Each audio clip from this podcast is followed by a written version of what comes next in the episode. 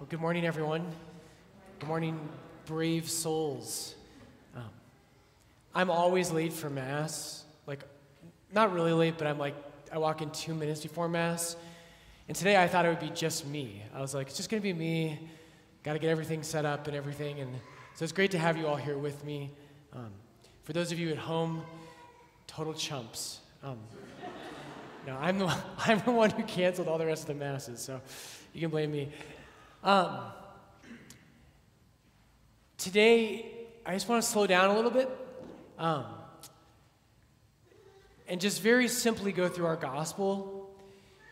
But today's one of those days I feel like when we have um, snowpocalypse, or what's the other one, snowmageddon. Um, what a wonderful day when you go home today, or if you're at home today. Um, what a wonderful day for a little bit of a quiet day to reflect on our gospel and on the things that matter. Um, today, I want to talk with you about a central theme uh, in our gospel, but also in our second reading. And it's something we as Catholics, oftentimes, when we think about this, we go into kind of defensive apologetic mode. And I want to take us out of that today. And I want to talk to you today about how faith saves you. Usually, when we hear faith saves you, what we think of is, well, we're Catholic and we believe that you have to live a good life to go to heaven, and that's absolutely true. But usually, that's where we place the emphasis because we get a little defensive. And today, our gospel very clearly says to us that if you have real faith, your faith will save you. And I just want to talk about what that means. Every year in RCIA, at the beginning of the year, one of the things I say to people is that a natural thing we do with God is people come to God and they kind of cross their arms and they say, Okay, Jesus, if you're really God, prove it to me.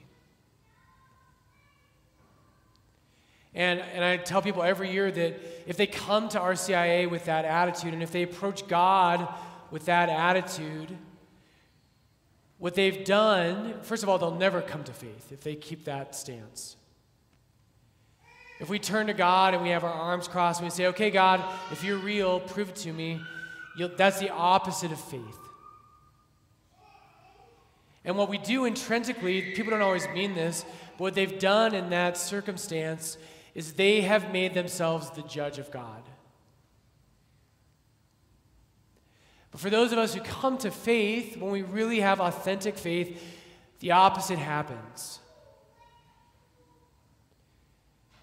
And what happens is when we come to the light, as John says today in John 3, when we come to the light, we find not that we have grasped the light, but that the light has grasped us. It's an amazing thing. And so, kind of a starting image today is that sometimes when people, by the things they love and by the things they, they hate, sometimes it tells us more about them than it does about the actual object of their love or of their hatred. You can tell a lot about someone by what they love. Right? So if someone if someone comes, you know, like one of our staff uh, asked me for an Italian recipe. And so I gave it to her, and it's amazing. They're probably watching right now. And one of the family members did not love the recipe, and I was like, that says more about her than it does about my pasta, right? may, may God have mercy on her soul. There's something like that happening today in our gospel. So, John today, and again, you should go home today and read about this. You should go read John chapter 3 wrote the context this is Jesus still talking to Nicodemus. Says, John today says, and Jesus says, and this, what's happened is Jesus is talking to Nicodemus, and then John kind of goes into a flourish. He kind of zooms out and he goes into just a, a kind of a monologue. It says, He who believes in him is not condemned. The word there in Greek is krisis. It's the same word as judgment. He who believes is not condemned. And I just want to point out something obvious here, really quick, is that that cannot mean believing just means I believe he exists or I believe he died for me. It cannot mean that. In the New Testament, faith, the word pistis, faith, never means simply I believe something's true. It never means that. In fact, one cool thing, the word pistis, faith, can either be translated faith or faithfulness, and it's the same word. You can only distinguish by the context. Faith always contains, authentic faith always contains in itself obedience and love. It always contains that. And what powerful words today, brothers and sisters. He who believes in him is not condemned. He who does not believe is condemned already. By the way, I don't want to get too technical this morning, but in that passage right there, it says, He who does not believe is condemned already. The, the grammar of that sentence indicates that this is not someone who said, Well, I don't believe, and it's just the end of the story. The grammar there in the Greek shows this is someone who continuously chooses to not believe in Christ. And so, just like if you come to my house sometime and if I make you, like last night I made homemade gnocchi, and you don't like the gnocchi, that says more about you than it does about the gnocchi, right? John is saying here today that if you do not see Jesus for who he is, that is not a judgment on Jesus, it's a judgment on you. And here's how Balthasar puts it a lot of books today. Balthasar says this he says, I love this line there can be no neutrality in the face of him.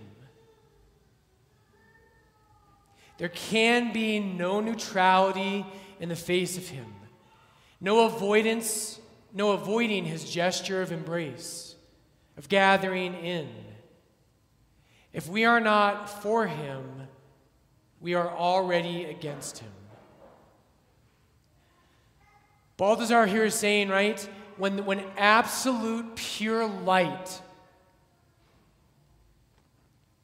when that enters into the world and into our lives, there is no fence sitting. There is no neutrality in the face of Jesus Christ. We cannot sit on the fence in regard to him when pure goodness, when pure truth, when pure mercy, pure love enters into our world. If we cannot surrender to that, it says more about us than it does about him. Brothers and sisters, what faith means, St. Thomas Aquinas says this is that what faith is, faith is an obedient surrender to the light. Faith is an obedient surrender to the light. That kind of faith will save you. It will save you for all of eternity. When that goodness breaks into our lives, and notice also the emphasis is always on God first. God breaks in first. That's what St. John is getting at today.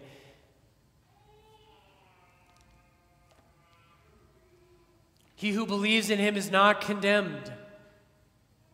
Right? When you see him, when the light breaks into your soul, and your response can only be a yes.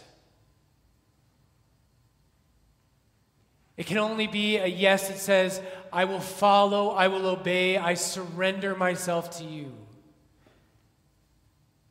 St. Augustine will talk about how when we have faith, you can't really separate it from love or obedience. If I have real faith, all these things are one.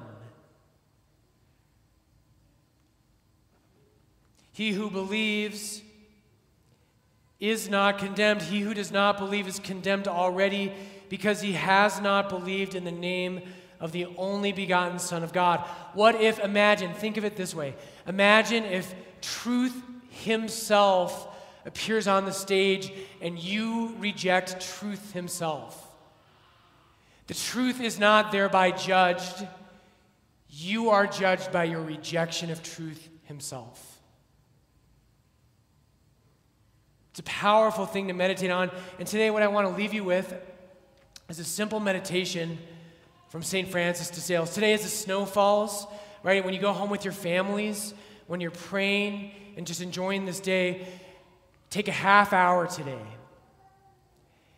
And I want you to think about your life. What is the basic direction of your life? Are you the type of person that when Jesus broke in, you said, This is it? This is everything I was made for, and my life finds meaning in Him? Or are you in love with other things? Each of us has that choice. So, St. Francis de Sales, he's a Reformation era saint. He's an incredible saint. He's the saint who taught me how to pray. And in one of his meditations, he gives us something like this. And so today, go home and do this. There's a couple easy steps. But here's what St. Francis says He says, Place yourself in the presence of God, right? So when you go home today, turn the noise off, place yourself in the presence of God, meaning, I know God's here, I know I'm with Him. Implore Him to help you. And then here's the key. Here's what I want you to do today. He says, Imagine yourself to be in an open field alone with your guardian angel. I have done this meditation many, many times. And I imagine myself in this field, and I get on my knees, and my guardian angel stands with his hand on my shoulder. Imagine that you see there the devil seated high upon a huge throne,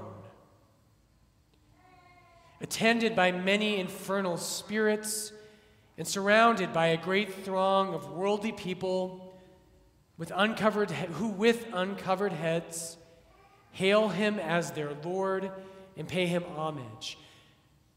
All right, so you're kneeling there, your guardian angels on your on next to you and you see Satan on a throne, and you see a great crowd around him. Some pay him homage by one sin, and some by another. And he goes on, and he describes that in some detail. See how they are without rest, without order, and without decency. See how they despise one another and make only a false show of love. In a word, you see there a commonwealth lying in ruins and tyrannized over by this accursed king. All of this will move you to compassion. So I know this is a lot, but hang with me. So you're in that field and you see that on one side of the field. Satan on his throne. I always imagine it very loud, lots of commotion, lots of things going on. But in the end, there is no love in that place. On the other side, you see Jesus Christ crucified. With heartfelt love, he prays for these poor, tormented people so that they may be set free from such tyranny, and he calls them to himself. Around him, you see a great throng of devout souls together with their guardian angels. Contemplate the beauty of this devout kingdom.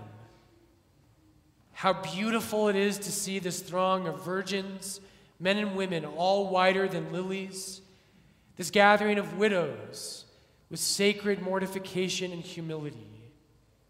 See the crowded ranks of the married who live so calmly together in mutual respect, which cannot be had without great charity. He'll go on and on, kind of like me.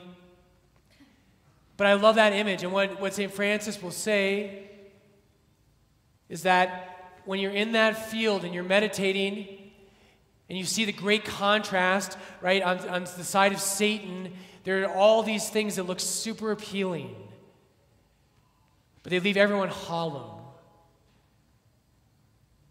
But on the other side, where you see Jesus crucified and those around him, they may not have, right, all the things the world can offer, but in that place there is faith, hope, and love, and perfect joy. And what St. Francis will go on to say, and I want to leave you with this today when you go home, when, what he says is when you're in that field, realize that this is the reality of your life. That either of those places lies in front of you. And you have the power to choose either one, and either one of them will accept you. And he talks about your saints and guardian angels will call out to you and they will say, It's not as hard as it looks. Come join us. Come to peace. Come to joy. Come to freedom. And at the end of the meditation, he says, Make your decision. And, brothers and sisters, this is faith. Faith is not just, I believe Jesus, your God. I believe you died for me. I believe you rose. That is not faith. Faith is an obedient surrender in love to the light. Jesus, I choose you. And so St. Francis says, do that. Today, go home and do that. Get on your knees, imagine yourself there, and make that choice. Today, you know, you're probably not going to be driving a lot. Right? In all the normal busyness of your life, the things you have to do, step back away from those things and make a choice of heaven. And say, all these things in the world that pull at me, today I reject them. And I reject them forever. Today, Jesus, I choose faith. Right? And so, Lord, right now, and I just invite you, make this prayer in your own heart right now. Lord, I despise the things of hell. Lord, all the pleasures, all the enticements that the world and Satan can offer me, Jesus, today, right now, in this moment, I reject them. I despise them. I want nothing to do with them. Jesus, today I choose you. I choose heaven. I choose faith, hope, and love. Jesus, I will be obedient to you. My faith will make me surrender to you, surrender my thoughts, my desires, my heart, my soul, my mind. Lord, may my faith make all of those things obedient to you. Jesus, today grant us authentic faith. Lord, that we may know that those who believe in you will not be condemned.